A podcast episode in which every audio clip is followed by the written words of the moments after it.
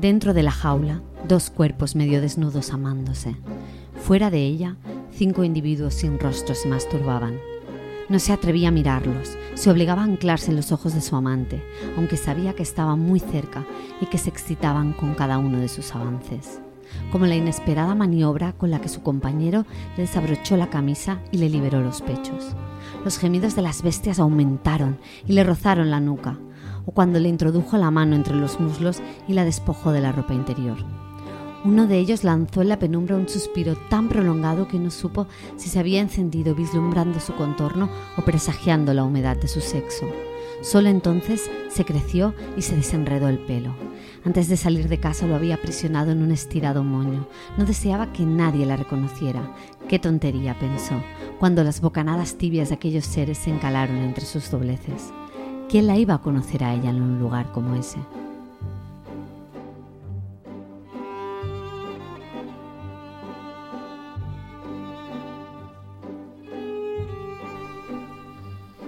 Hola, hola y bienvenidos una semana más a Mariliendres, vuestro podcast pseudo literario. Estefanía, después de cómo has empezado hoy, creo que mm, hoy la cosa va calentita, ¿no? Es que el verano está llegando, hay que empezar a ponerse a tono. Ah, era cuestión de calor solo de verano. De calor. Yo ya me mimetizo con la climatología. Yo pensaba que iba a ser algo un poco más XXX. Bueno, y que hoy estamos muy bien acompañados. sí, bueno, ya lo dijimos la semana pasada, luego ya entramos en materia, pero sí, hoy somos tres, hoy es trío. Hoy es un trío. Hoy es un trío. La cosa se pone seria, ¿eh? hoy tenemos mucho de qué hablar. ¿Te parece que empecemos ya del tirón? Para que irnos con rodeos. Pues ponemos cabecera y empezamos.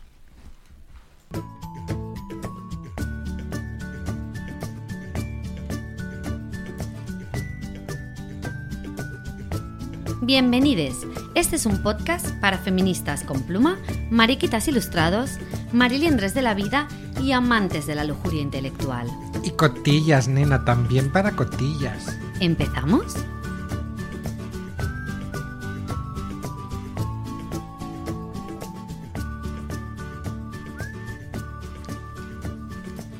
Pues Estefanía, lo adelantamos la semana pasada y hoy aquí tenemos con nosotros a Carmen Alcolea, escritora de la novela con tintes eróticos Llámame Cassandra, con la que vamos a hablar no solo de su novela, sino que también aprovecharemos para conocerla un poquito más y ya que la tenemos con nosotros, qué mejor que debatir con ella sobre la situación actual de la novela erótica. Hay que abusar.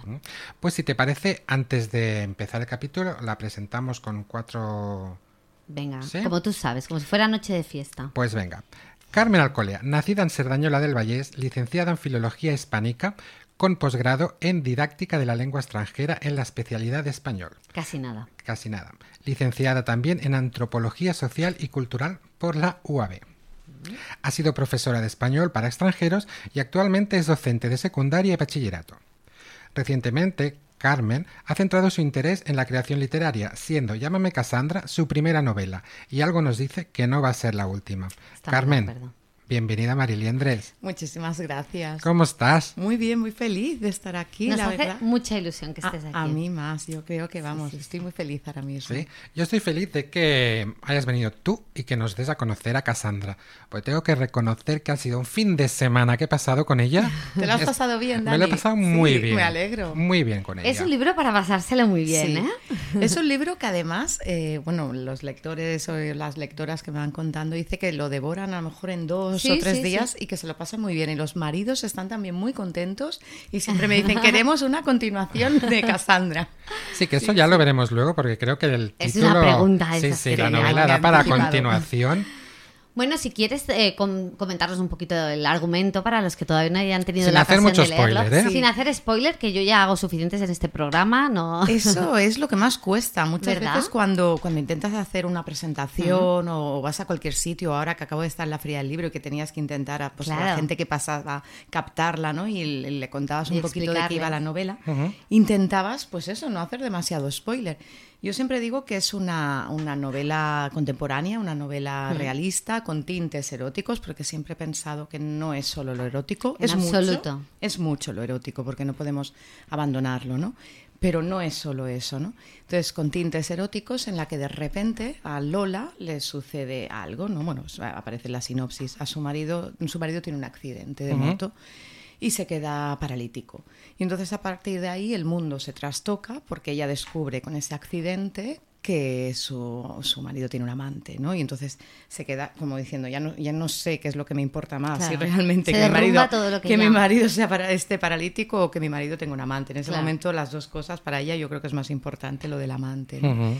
Y, la mentira. La mentira, claro, el, sentirse, el fracaso, ¿no? El mm. sentirse traicionada, el ver que realmente todas sus creencias o todo el mundo que sustentaba mm. ella, su familia perfecta, modélica, de repente cambia, ¿no?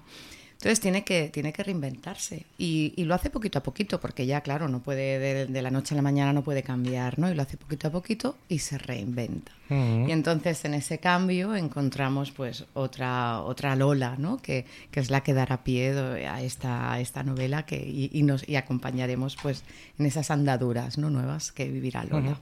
A mí lo que me ha gustado mucho también de la novela, yo no soy gran lector de este tipo de novelas, pero sí que me ha gustado, las pocas que había leído era a polvo por capítulo. Sí. ¿Vale?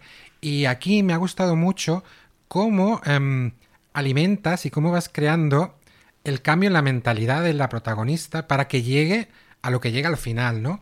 Y ese viaje no se entendería si fuese a polvo por capítulo, ¿no? Es una completa, y es lo que me ha gustado mucho del libro. Es una completa evolución del personaje, lo que de hecho yo lo comentaba con Dani las semanas pasadas que lo estaba leyendo, que a, priori cuando ves la, portada del libro pues, pues puedes imaginar que todo va a ser una, ¿sabes? Un, una, no parar. No parar, exacto.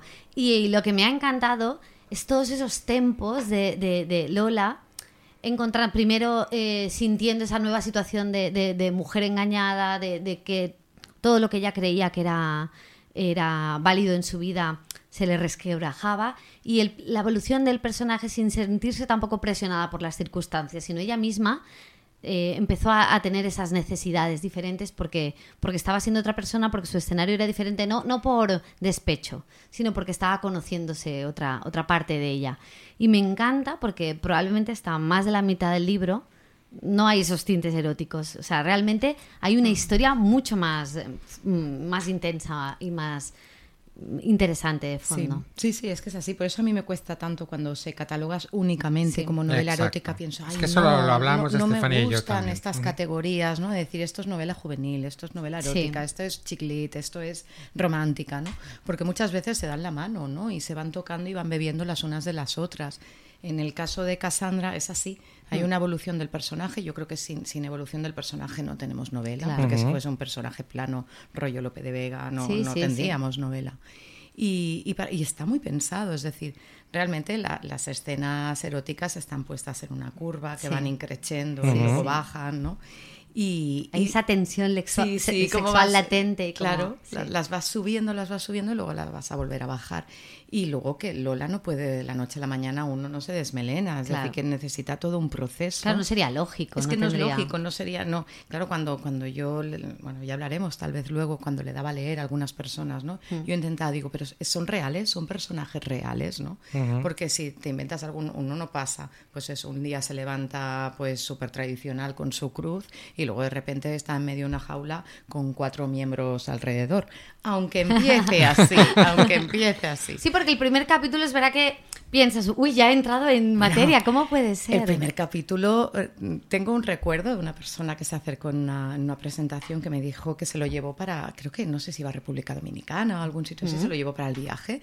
Y entonces que cuando ya se estaba en el avión, bien puestecita, dice, ah, voy a empezar el libro, ¿no? Y lo empieza y, y se sumergió en ese primer capítulo y empezó a encogerse, a encogerse porque pensaba que todo el mundo la estaba, leyendo y estaba sabiendo lo que ella estaba leyendo y se empezó ahí y dice, uy, uy, uy, uy, dice, me lo dejo para la maca, me lo guardo para luego. Pero el primer capítulo está un poco chadrede, ¿no? Es, es una técnica que coges una parte prácticamente del final o, más del centro eh, tardío y la pones ahí al principio para descolocar un poco al lector, para saber a ver qué es lo que sucede con estos personajes. De hecho, cuando estaba escrito aparecían nombres. Yo luego lo que hice fue ir borrando nombres para que no se supiese quién es. Mucho mejor. Claro.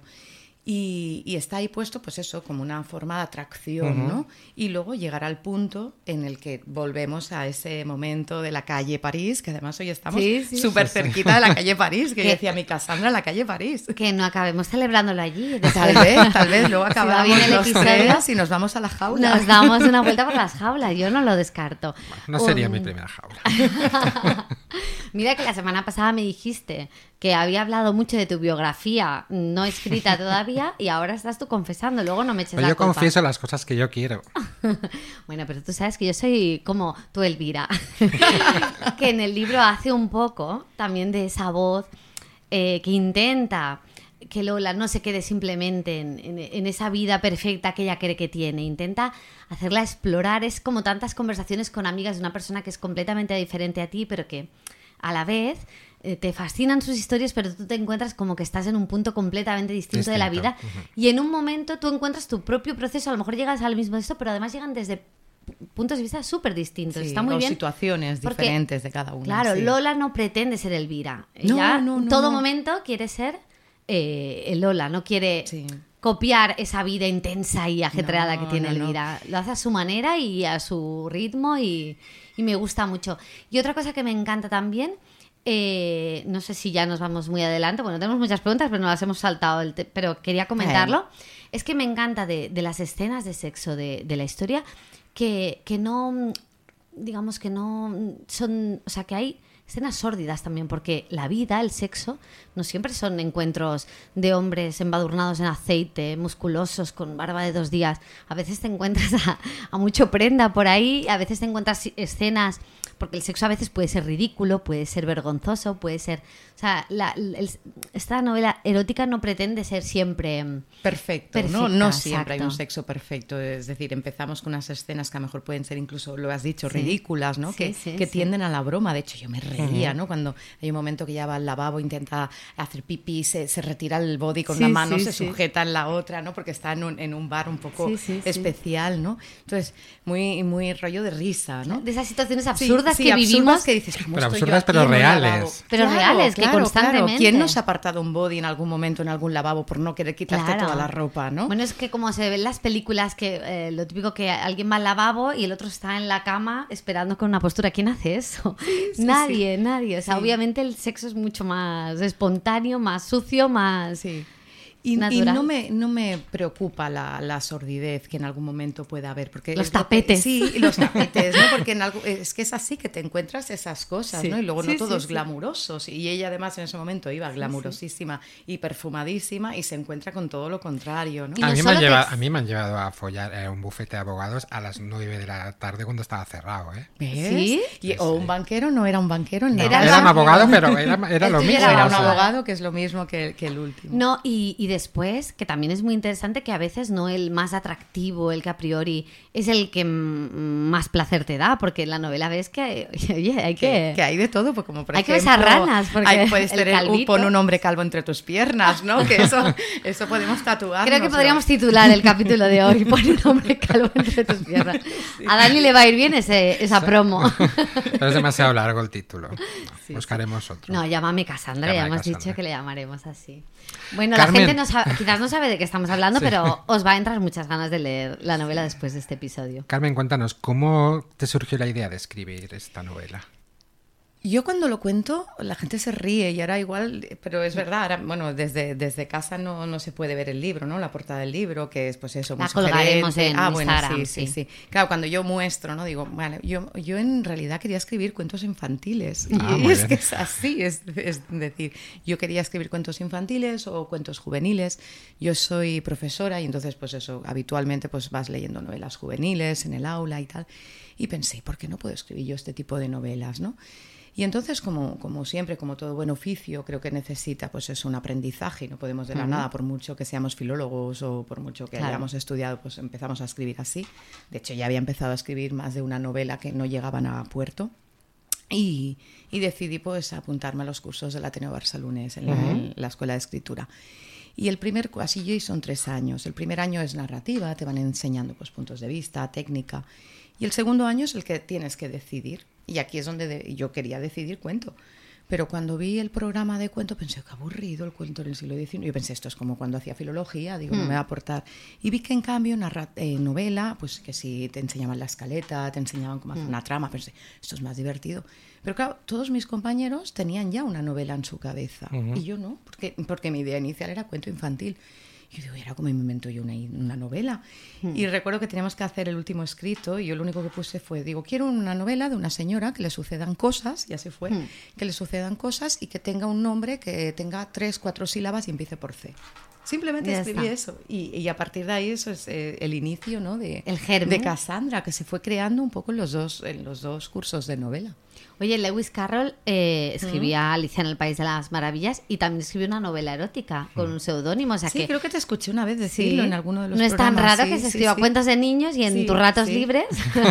sí, sí. Dejes volar la imaginación. Claro, claro. Bueno, podemos buscar el erotismo ¿no? de los cuentos infantiles. Bueno, bueno. Seguro que lo encontramos. A ver, Caperucita tiene un montón de mensajes. Fíjate, fíjate, solo le falta ya la jaula. Sí, sí, sí. alrededor los siete Uy, una nueva versión de. Bueno, los siete enanitos, imagínate. Eso, es, el Bagdad. El Bagdad en hora punta. Totalmente. Eh, entonces, como nos comentas, Ah, es tu primera novela, pero ya tenías escritas cosas antes que habías publicado, aunque fueran. No, no, no, no.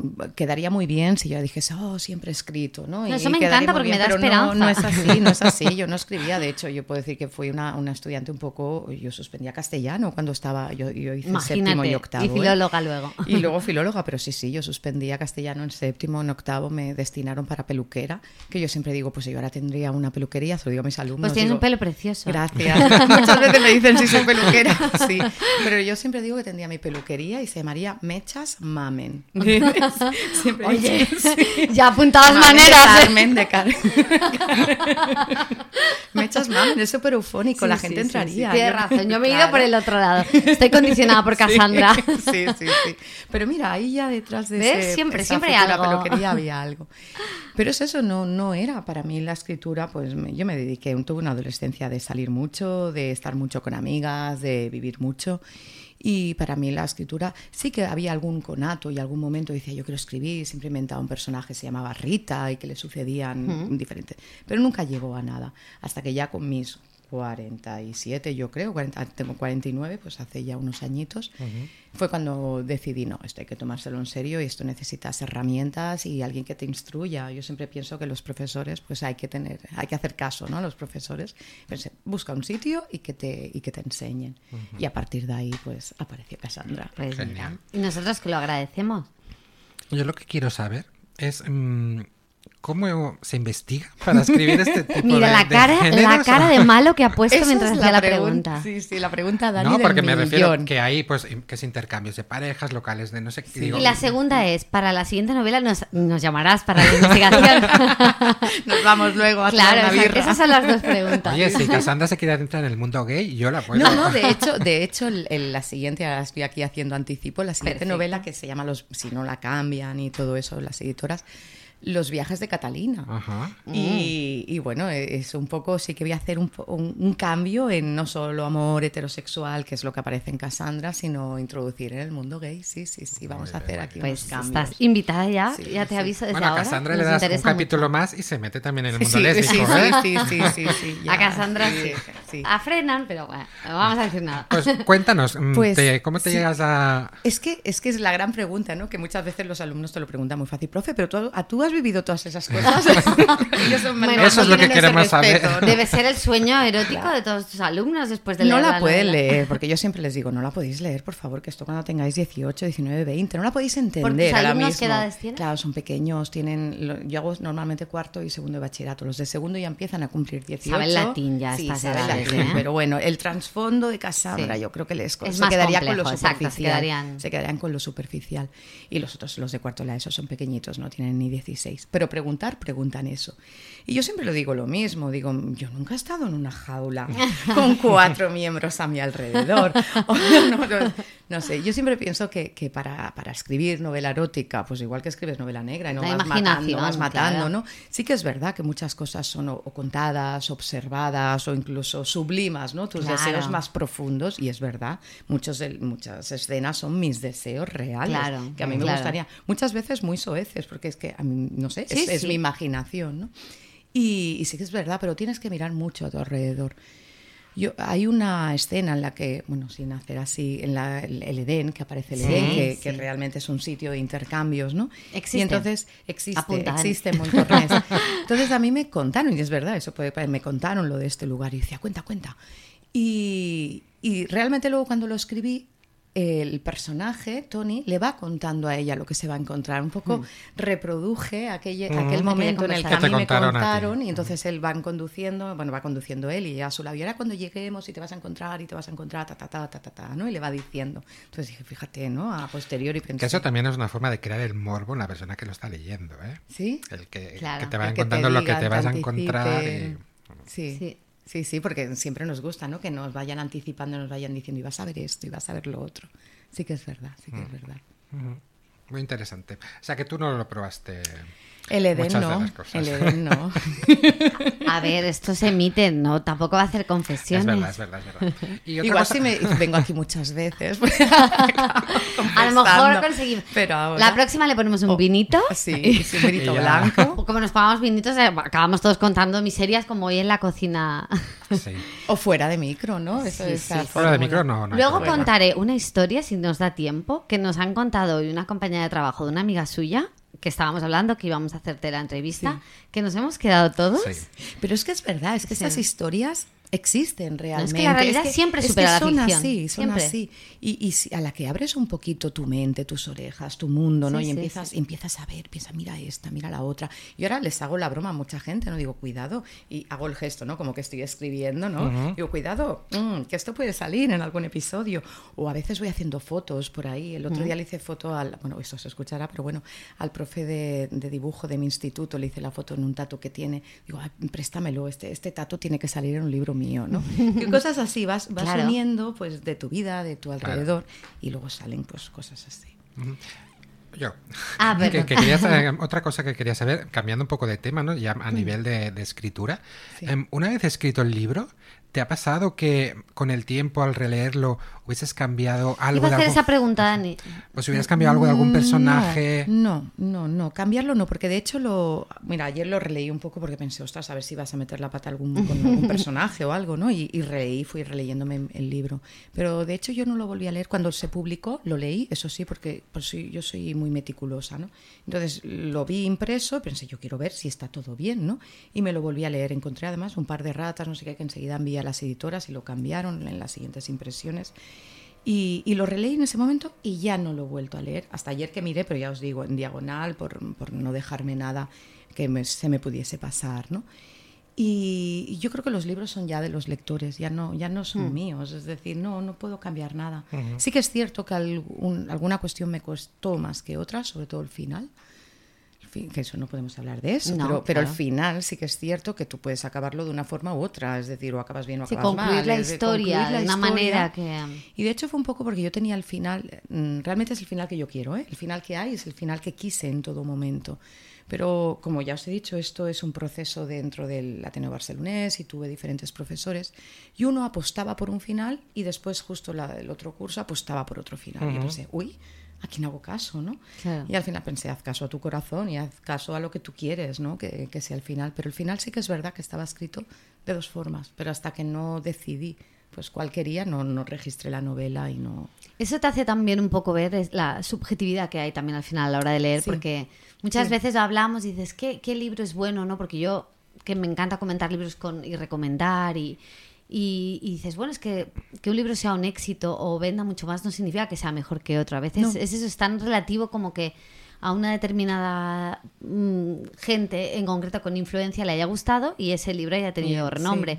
Y de la misma manera, mm, los que ganan en un concurso, vuelvo a meter el dedo de la llaga con lo de mi concurso que he perdido. Ah, es verdad, es verdad. los que ganan en un concurso y yo después eh, me han enviado el, el, eh, el dossier de, de, los premiados y a mí me gustaba más el mío. No significa que esté mejor ni mucho menos, pero es algo tan subjetivo pues como lo del final. Probablemente a uno, un experto le gustaba uno, pero es que a ti te... Y, a otro experto le... Porque además yo tenía dos profesores reconocidos, un curso tuve a uno y otro curso a la otra.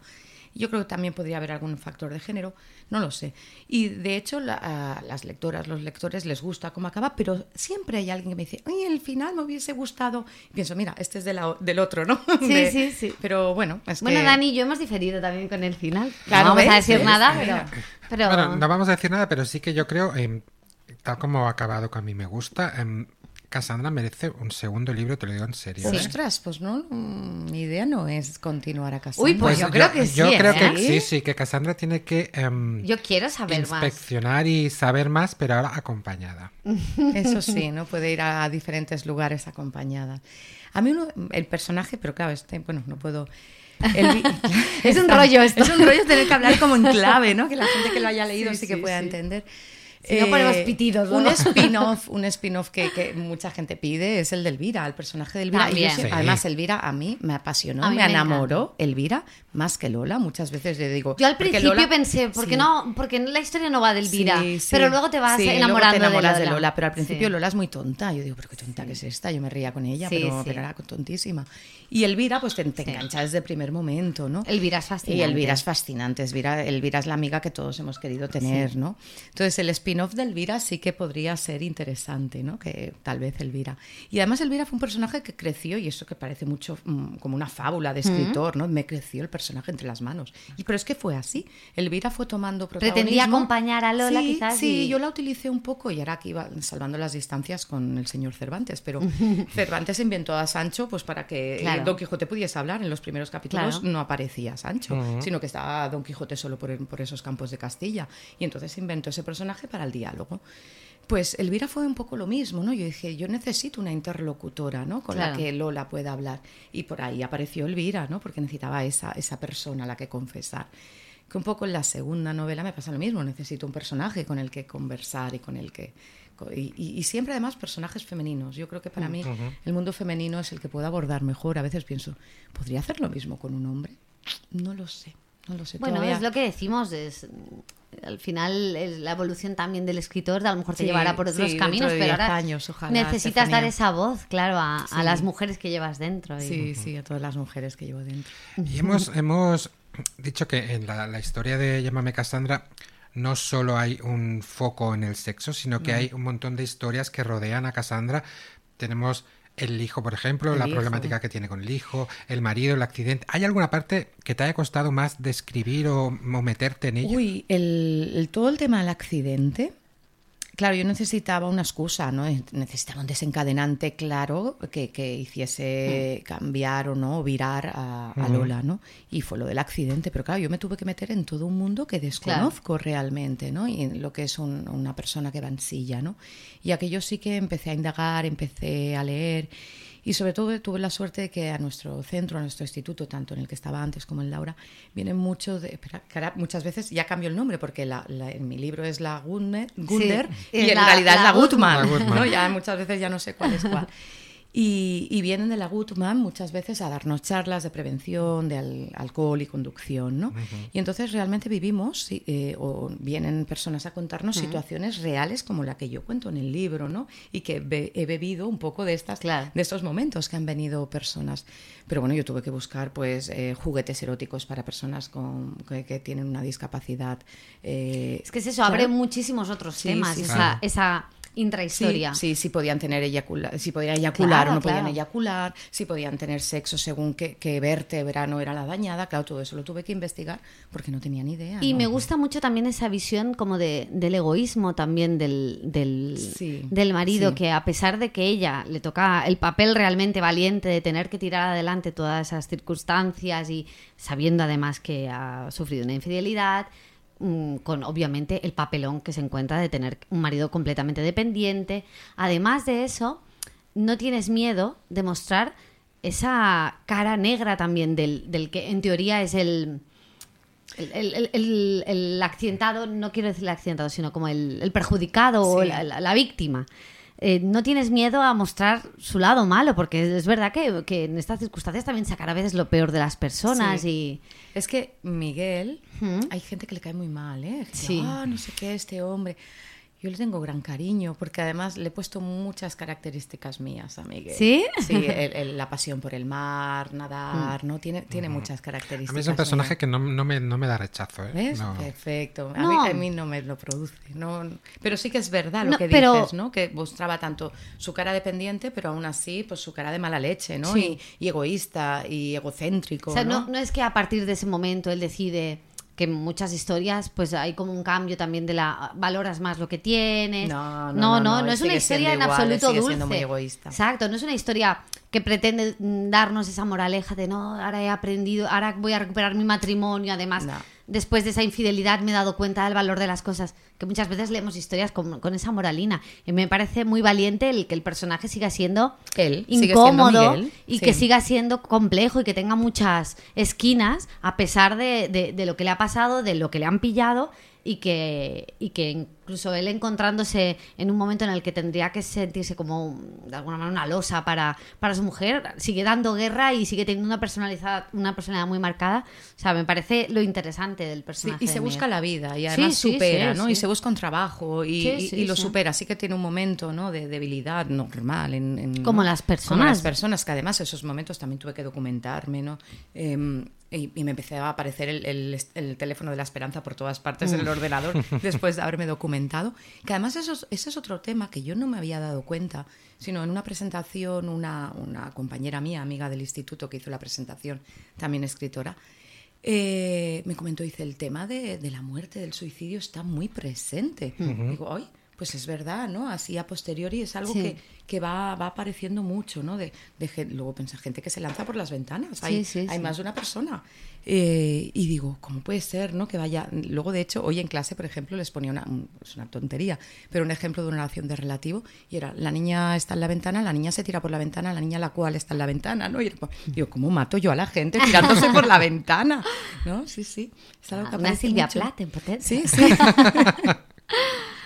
Y hablando más del proceso creativo, que a mí es algo que me gusta mucho porque como yo intento siempre encontrarlo, pues pregunto a los expertos como y no lo encuentran y no lo encuentro. pretendo técnica y, técnica realmente. sí. tengo que dejar de romantizar el proceso creativo, ¿no? es la primera lección. Eso del proceso creativo, que de repente vienen las musas y te invaden y empiezas tú ahí a, teclear, ¿no? Que no y, que te hacen altas horas de la madrugada, ¿no? Y dices, no, no es así, realmente tú lo tienes todo planteado, es trabajo constante. A mí la técnica que me enseñaron en el Ateneo, que creo que no, igual no es la única, evidentemente, pero de tener una, una escaleta bien hecha y, y tú sabes cuando estás escribiendo lo que va a suceder al final. Eh, yo ya sabía lo que, a pesar de no era un final u otro, pero, pero uno de los dos era, ¿no? Yo sabía la evolución que iba a haber, yo sabía todos los momentos de sexo que iba a tener, que iba a tener Lola, yo sabía que iba a suceder con la trama de Elvira o la trama del hijo de Ángel, ¿no? Todo eso yo lo mm. sabía porque lo tenía y estaba totalmente pensado en qué momento y por eso luego surge pues esa evolución que habéis dicho, ¿no? De que se ve como poquito a poquito, porque has trabajado mucho la escaleta. Y, la escaleta creo que es necesaria. Yo ahora mismo creo que, se necesita. Yo no sabría, bueno, yo he escrito una y ahora estoy con la segunda, no sabría trabajar de otra forma. Es como me han enseñado. Y, como creo que surte efecto, ¿no? Realmente. De hecho, esto también lo hemos comentado Dani y yo, que el, libro, la estructura está muy, muy bien reflejada y muy bien escrita. O sea, creo que ese trabajo, creo que en otros libros ves que hay como un, momento de creatividad así más catárquico, más mm. momentos brillantes, momentos de oscuridad. Y en, tu libro es verdad que se ve mucho ese trabajo de, estructura, Es mucho más continua la idea. Sí, pero también existen esos momentos de, que te viene una idea y la desarrollas. Y, pero con un... pero, Sí, pero con unos márgenes. Es decir, y eso te, dura, te dura un capítulo, o sea, no, no, no te lleva para todo un libro entero. Claro, claro. No te puedes dejar llevar simplemente por esa idea. De... Yo siempre digo digo también que, a mí me encanta escribir en, horizontal cuando no estoy escribiendo, porque me encanta escribir cuando estoy en la cama, es decir, en, ese, en ese, duerme vela, mm. en, ese duerme vela que estás ahí y sobre todo en los momentos finales, ¿no? que estás ya súper metida en tu novela, ¿no? Pues vas, vas imaginando, vas creando y te viene como, como, como una epifanía, te viene algo y dices, claro, como no lo he visto antes, pues esto mm. lo voy a hacer así, ¿no? O cuando nado, yo, yo soy muy nadadora, bueno, ves, mm. lo de Miguel. Y, cuando estoy nadando, siempre hay el momento que empiezas a nadar, empiezan los problemas diarios ¿no? de tu, día a mm. día, pero luego vas soltando, soltando. Y luego llega el momento en que empiezo a empezar en el, a pensar en el libro y entonces es cuando, y escribes. Y luego llegas a casa, te sientas y pa, pa, pa, pa sale todo, ¿no? porque tú ya lo has meditado y, y, tu cerebro ya lo ha creado. ¿no?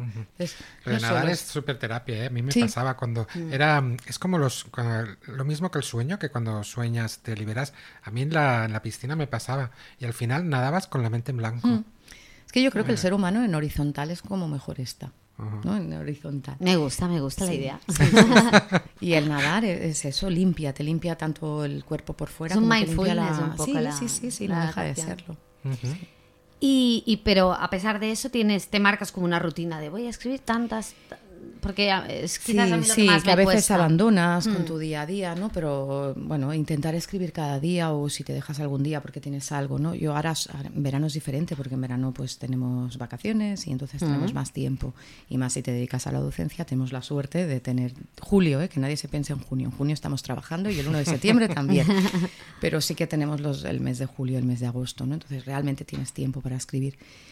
Y durante el curso, pues bueno, pues las tardes, si tú dedicas las tardes o hay gente que se levanta temprano, es dedicar un espacio de tiempo en tu día a día en el que sea rutinario, que te pongas a escribir. Y a veces no apetece, ¿eh? Estefanía, que por eso digo que no siempre es así que bonito, ¿no?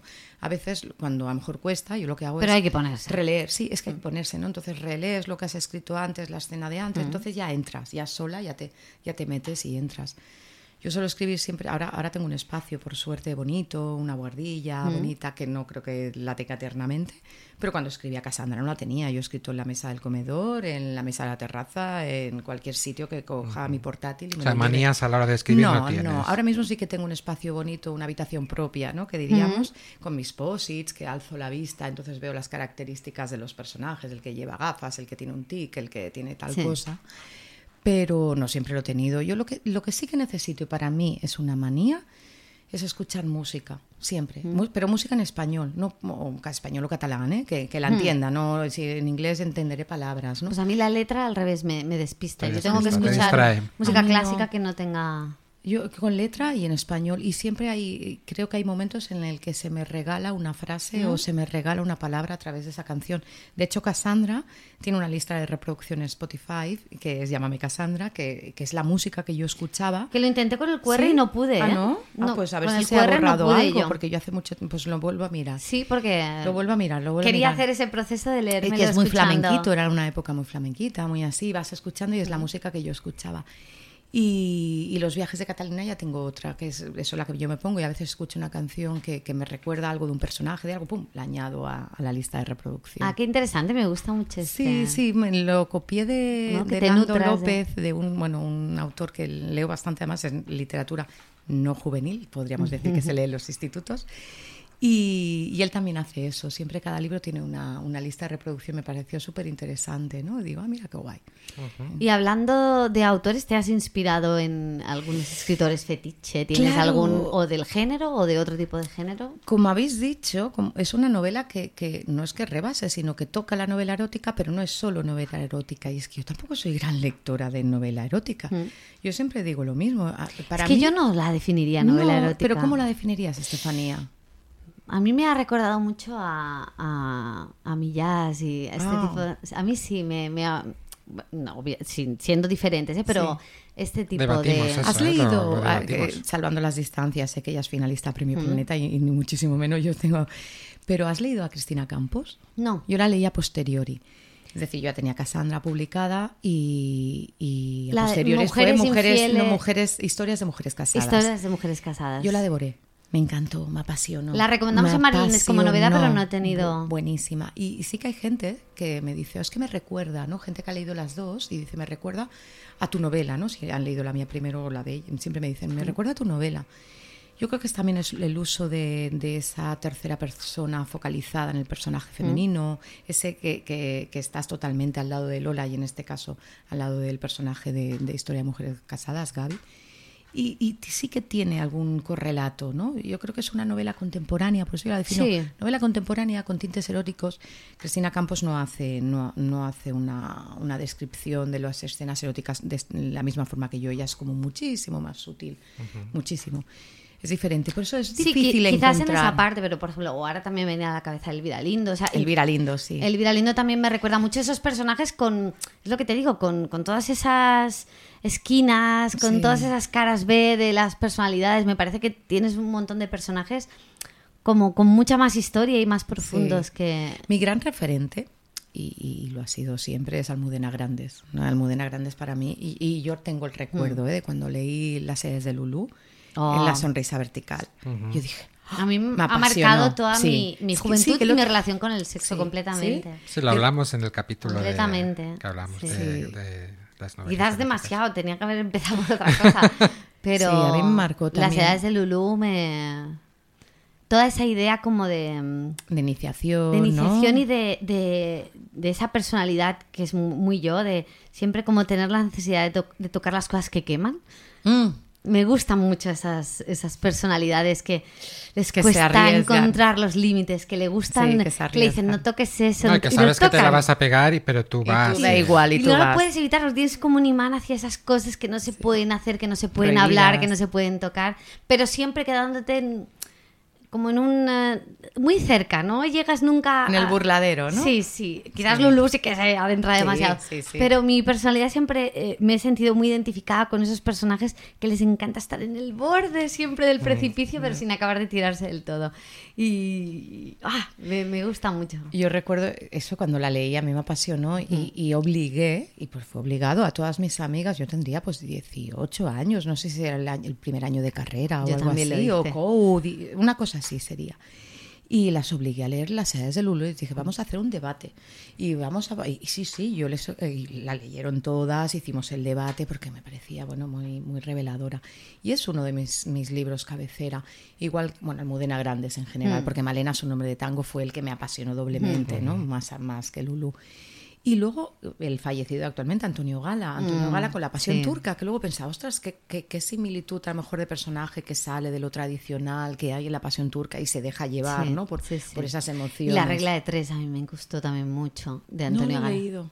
Pues me gustó también mucho. Sí. Mira, habrá que releer y más ahora, ¿no? parece que nos habrá que releer a Gala. Justo no lo hemos mencionado que podríamos haber hecho. Bueno, en el Instagram sí. Justo de estos autores un poco ya olvidados, como de modé, pero que realmente para mucha gente, y yo me incluyo, supusieron una iniciación al mundo de la literatura a cosas que eso, como decía en, Instagram, cosas que ni siquiera entendía del todo porque era muy jovencita y me adentré a esos libros un poco por curiosidad porque ya digo, yo tenía en mi casa la revista del Círculo de Lectores, tenía que elegir uno cualquiera. Yo lo tenía, sí, te obligaban a coger uno cada dos meses. Y, te, y, te, sonaba Antonio Gala porque lo veías en, bueno, en diferentes es lo mismo que mi sí, es, lo mismo. Sí, y, y, recuerdo que empecé con uno y otro y otro hasta que leí El Imposible Olvido y dije, ya no me leo ninguno más porque se le ha ido la olla a este señor. O sea, ¿os acordáis del Imposible Olvido? un momento en que ya... Y ese libro dije, vale, ya está. Creo que de Antonio Gala ya estoy, ya pro, que luego pasé a Allende, me acuerdo, hice el yo también, salto. Yo también muchísimo Allende. y fue, pero yo creo que es muy curioso porque con mucha gente que hablo tenemos como un proceso literario muy, muy similar. Porque igual eran las, las modas, ¿no? Lo que teníamos más a mano, lo más cercano, ¿no? Sí, yo creo que es eso. Y luego sí que es verdad que un poco por novela erótica pues leí a Maxwell, a Benavent, ¿no? Empiezas a leer, ¿no? O más Eso te iba a preguntar del género. Sí, pero tampoco me encuentro que sea eso, ¿no? Es que no tiene nada no que es novela romántica tampoco, ni es... No, no, porque es que... A mí la portada me despistó, ¿eh? en Cassandra, Estefanía, el sexo es una masa más de la historia. O sea, no, no, existiría esa historia sin esas relaciones de sexo. No, el, sexo forma parte de, la vida, pero como muchas otras cosas de la vida de Lola. Eh, pero el sexo es, en un momento muy importante, pero en otro momento no lo es nada. Y está relatado con total normalidad. Sí. O sea, es lo que os decía al principio, no es una novela que busque el sexo por el sexo, que es la idea que yo tenía de lo que había leído, lo que he dicho antes, ¿no? A polvo por capítulo, que era como ver una escena eh, de porno. Eh, y, no es eso, y por eso os he dicho al principio, es que me ha gustado mucho por eso. O sea, me lleva en toda la vida de, de la protagonista, entiendo por qué folla con este y folla con el otro y folla con el otro en cada uno de los momentos en los que lo hace, pero el sexo no, es el protagonista de la historia. Y a pesar de no serlo, hay capítulos en los que mm, tienes que dejarlo a un lado. Preferido? ¿Cuál es vuestro preferido? Lo hemos hablado. Hoy yo me puse cachondo con la historia de em, los tres y el vídeo. esa me encantó, esa me encantó. Esa es muy top. Esa la escribí, la escribí, la reescribí, la reescribí. Pero es que la, estaba leyendo, salí a leer en la terraza y tuve que mirar a ver si había vecinos. a ver qué estabas haciendo. Sí, sí, Digo, esto está reaccionando mucho. Me a mí también me dio muchísimo morbo esa escena. A mí sus primeras incursiones también me excitaron mucho. La del fisio gusta mucho. Ah, la del fisio. La del fisio, la del fisio me encanta. La del momento del fisio, estar boca abajo. esta gusta mucho. Lo que pasa que quizás, todo y que es una, sí, sí, una de mis favoritas, pero quizás es como lo que más esperas leer en, sí, claro, un este fisio que te masaje, ¿no? Y me encanta el contraste de las historias que tienes, de esas como más mitificadas de novelas eróticas en las que si quiero algún día eh, tener un amante que sea así, por favor, que me haga masajes durante una hora en hoteles caros y pero luego no, luego tienes todos esos contrastes y esos aquí, aquí te pillo, aquí te mato, no sé, me parece que, que, tiene toda esa diversidad que en realidad tiene el sexo y el mundo de las citas y el mundo de este tipo de relaciones esporádicas que no es todo y que no hoteles de lujo y masajes, que está genial que haya alguno, porque sí, claro, pues tendremos que tener lo bonito y, lo no tan bonito. Y tapetes, todos hemos follado. Y todos, en una casa con tapetes o y con yo incluso, colchas, y yo incluso con la madre de 90 años de la habitación con la máquina. Contamos la historia sórdida de... ¿Nos da tiempo? Venga, cuéntala. Te la vamos a contar. Venga, venga. Nos contaba nuestra compañera que estábamos hablando precisamente de estas historias, que el, bueno, el fin de semana habían estado así un grupo de amigas en, casa de una y una de ellas se ha separado y bueno, se ha adentrado al mundo Tinder y mundo citas. Llevaba ya dos o tres citas con un chico y bueno, la invitó a, a casa a cenar, todo muy bien. Le prepara la cena, tiene una cena muy muy interesante y de repente ella le da un retortijón. Y un retortijón, me duele mucho la barriga, ella pensando, mierda, la primera vez que me quedo en casa de este chico, no sé qué, me encuentro fatal. Bueno, un retortijón, total, que dice, tengo que ir al lavabo, y estaban ya además como en la cama, en plan entrando en materia. Total, que tiene que salir corriendo al baño porque no puede más, se caga encima de camino al baño eh, ella súper apurada porque, claro, no, no te preocupes, te dejo ropa. Ella, claro, imagínate, en una cita de este tipo, se va a, la ducha, a, bueno, a limpiarse, etcétera. Él le deja ropa limpia suya y cuando sale ella de la ducha se encuentra al tío con la ropa interior sucia de ella, restregándosela por el cuerpo desnudo. bueno, bueno, estaba normalizando la situación. Normalizando ¿no? que había hecho. No, no, le había hecho laxante, claramente. La, bueno, eso es lo que hemos interpretado. Sí, hemos interpretado eso, que estaba hecho a propósito. porque él, lo quiso hacer a ver. Él era un fetichista. Yo entiendo, hombre, es mucha casualidad que la invite a cenar y él entre un retortijón, se cague y él Mm, coja la ropa interior y se la restregue. ¿no? Se restregue la, caca por el cuerpo. O sea, es que estas cosas te las puedes encontrar en el mundo. que tú nunca sabes. No sé, estaría bien que en, Tinder pusieran un emoticono caca. Tengo laxante en casa. No sé, laxante es el nuevo MDMA. Apúntate. sí, yo estoy un poco anticuada. Apúntate, Estefanía, para avisar a, la radio. que no lo emitan de dos a tres. no, que cambien en el momento. Pero la historia me ha parecido fascinante. ¿eh? A ver, que sí? No me... y, antes de, acabar, que se nos acaba el tiempo ya, yo sí que quería saber em, el género de literario, ¿vale? Volviendo un poco a la seriedad del libro, el género literario de novela erótica tiene muchísimos clichés marcados. Sí. ¿Qué opinas tú de, sí, porque es como, bueno, yo creo que eso, novela juvenil o novela erótica, es como, es un subgénero, ¿no? Hmm. Y, lo, y la novela contemporánea es lo grande o, ¿no? La novela bueno, yo creo que hay que luchar un poco en contra de eso, ¿no? Y a veces nosotros lo vamos diciendo, ¿no? No es solo novela erótica. Parece que nos vayamos justificando, ¿no? que no es solo novela erótica, que no es nada malo, ¿eh? justificar. No es nada malo, hay, hay sexo en, en hmm. mi novela, ¿no? Pero bueno, eh, creo que las, las, categorías las necesitamos normalmente en la vida, ¿no? Para poder clasificar, pero a veces tenemos que un poco mirar más, bombardeo aparte de, ellas, ¿no? Y porque tenemos se escribe muchísimo, hoy en día se escribe Y necesitamos saber a qué y necesitamos saber qué, estante y en qué estante ponemos la novela, ¿no? Pero bueno, hay que mirar con ojos a los, tener una abertura de, de vista, ¿no? A ver, de vista. De vista, de mente. No, nos gusta, de vista. Estamos muy abiertas todas hoy. En Mariliendes siempre estamos abiertos. Porque eso no sé si, está bien dicho. Aquí no se va a cortar nada. Ahora te hemos mentido antes, te hemos dicho. No me digáis eso. Te hemos dicho, si algo no de esto tú nos avisas, te cortamos. Te hemos mentido vilmente. Con lo bien que iba yo hasta ahora. De filóloga, Y Las ahora filólogas también el se equivocan. gazapo, evidentemente que nos equivocamos. Y ahora te voy a atracar de nuevo, porque ya te hemos atracado en esto. ¿Nos da tiempo para atracarla de Sí, nuevo? sí. Simplemente, mm, aquí tenemos una sección que no respetamos nunca, pero que de vez en cuando hacemos, que se llama Mariliendres Recomienda. Ya que te Ah. tenemos aquí, no sé si nos quieres recomendar tres libros, no hace falta que sean. Uy, tres. Vale. Tres, si te vienen a la A ver, cabeza o tres autores. El de Cristina o- Campos, seguro. Venga. Mm, el que me Este me lo encanta, apunto que me ya, ¿eh? encanta. Léetelo, léetelo, que me gusta mucho. Eh, Que recordamos el título era e historias de mujeres casadas. Historia de mujeres casadas. Mira, voy a recomendar a mi primo, no sé si segundo, tercero, cuarto, no lo sé. Es que acabo de descubrir que tengo un primo en Madrid y que nuestras abuelas eran hermanas. Su abuela y mi abuela eran hermanas, las dos únicas mujeres de la familia. Y escribe, ¿no? Y a través de, de familiares, pues, eh, pues eso, he, parado, he ido a parar a él.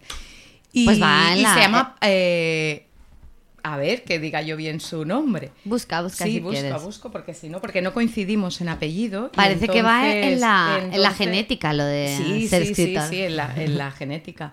Eh, mira, se llama Pablo Somoza y eh, su libro, que lo he comprado y que lo adquirí el otro día, se llama Puerta del Sol. Pues este lo recomiendo. Creo que son relatos, diferentes relatos de la Puerta del Sol a lo largo de- del siglo XIX y en el siglo Ah, XX. qué chulo. Sí, sí, sí, sí, se lo compré, no lo he empezado a leer y, y lo tengo ahí en la, en la mesa.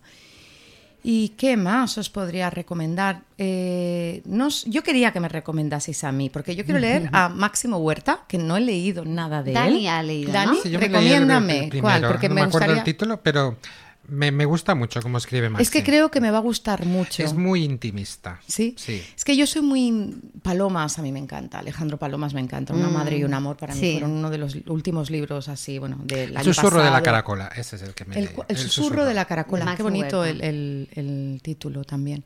Pues quiero leerlo, quiero que me va a gustar mucho, igual que Alejandro, sí, creo que me gustará. Eloy Moreno también lo he leído, mm, también el título. Niño tiene- Invisible o algo así. Niño Invisible es, es- más de adolescentes. Hay otro, bueno, ves aquí ya Nuestra compañera. Raquel también Eh, le... Cuando todo era divertido. Cuando Cuando, todo todo era- divertido es un libro que además es muy interesante la estructura que tiene porque son escenas como muy cortitas, muy cortitas. No sabes si está hablando en femenino o en, fem- o en masculino. No sabes la pareja si es chico, chica, dos chicos. No sabes lo que es.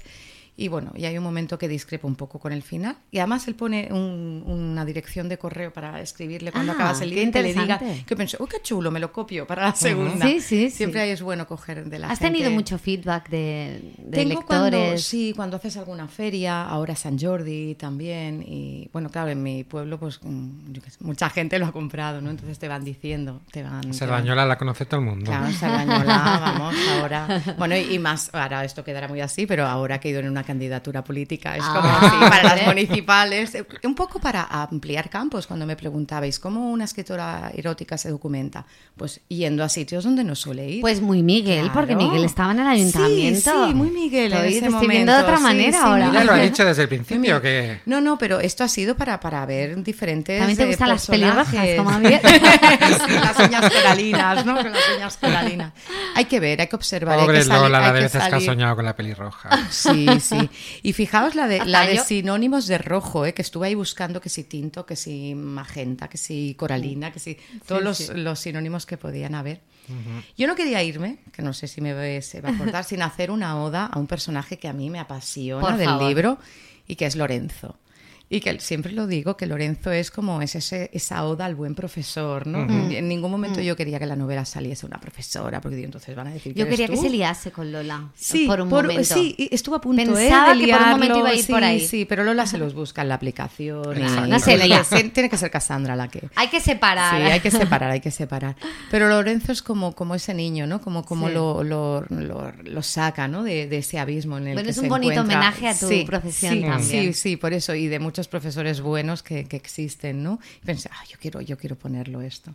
Me apetecía mucho. Aunque tiene ese puntillo también de que no sabemos. De extravagante. Exacto. Pero es que los profes somos un poco extravagantes todos. ¿eh? Hay una fauna dentro un poco del profesorado. Sí, sí, sí, un poco Berlín. Somos también muy, muy polares, sí.